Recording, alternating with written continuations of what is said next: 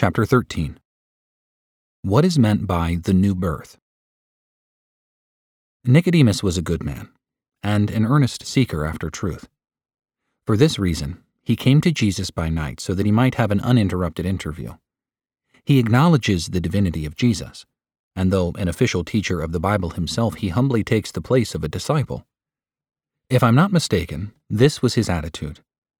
Teacher, I have many rules and precepts by which I govern my life, but when I hear you speak, I feel as if I know nothing.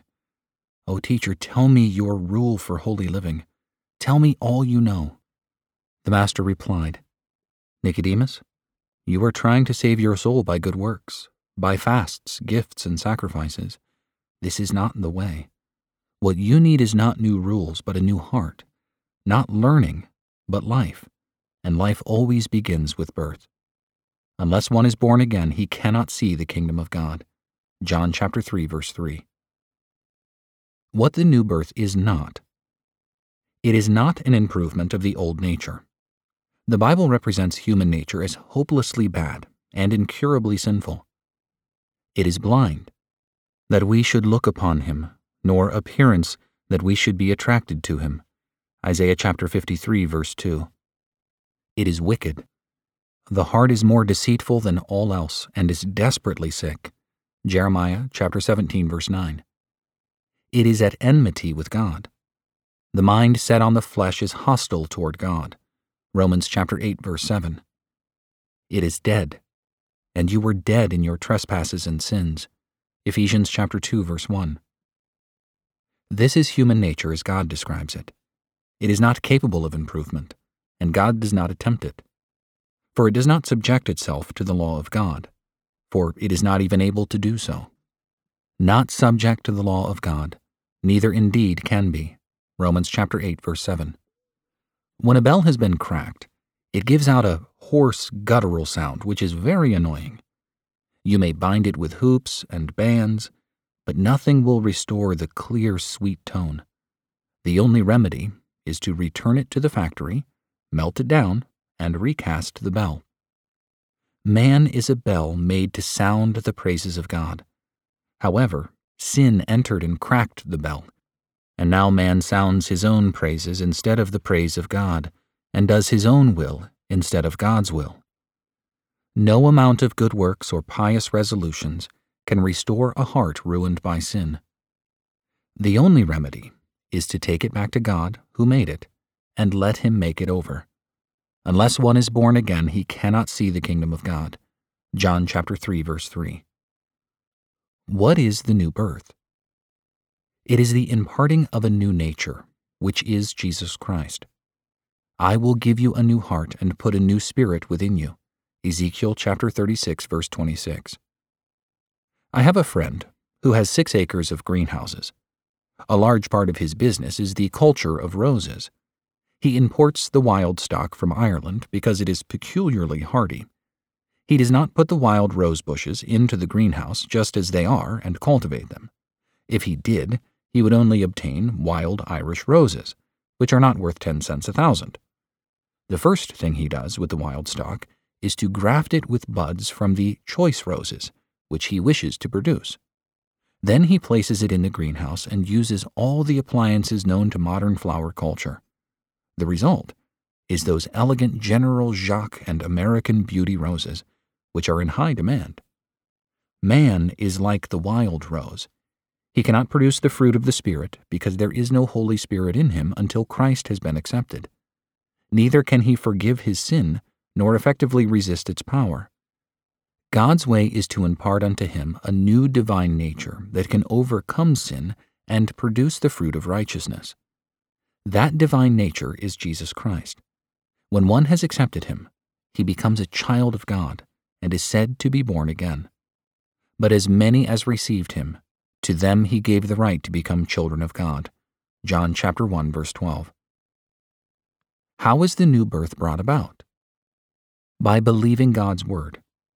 Man was lost by doubting God's word. He is saved by believing it. Born again not of seed, which is perishable, but imperishable, that is, through the living and enduring Word of God. 1 Peter chapter 1, verse 23. born again not of seed which is perishable, but imperishable, that is, through the living and enduring word of God. 2 Peter chapter 1 verse 4. The results of the new birth. 1. An immediate deliverance from the guilt of sin.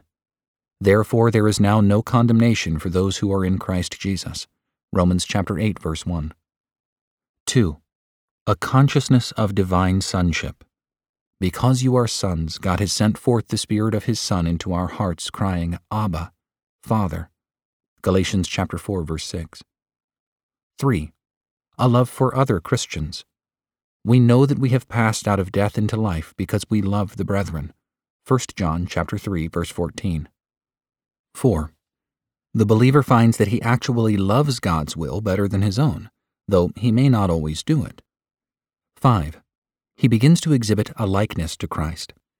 As children resemble their earthly parents, so one who is born of God increasingly resembles his elder brother. And everyone who has this hope fixed on him purifies himself just as he is pure. 1 John chapter 3 verse 3. Sometimes this resemblance appears in a very sudden and striking way. At the close of a service, I was introduced to a young lady who had been noted for her frivolity and flirting with young men during the service. As I began talking, she looked at me with an expression that seemed to say, Talk if you will, but I do not propose to be influenced by what you say. Soon there was a change of expression, and she said, I will do it. Do what? I said, for I had not asked her to do anything. I will accept Christ as my Savior. Very well, I replied. Suppose we kneel and tell the Lord just what you have told me.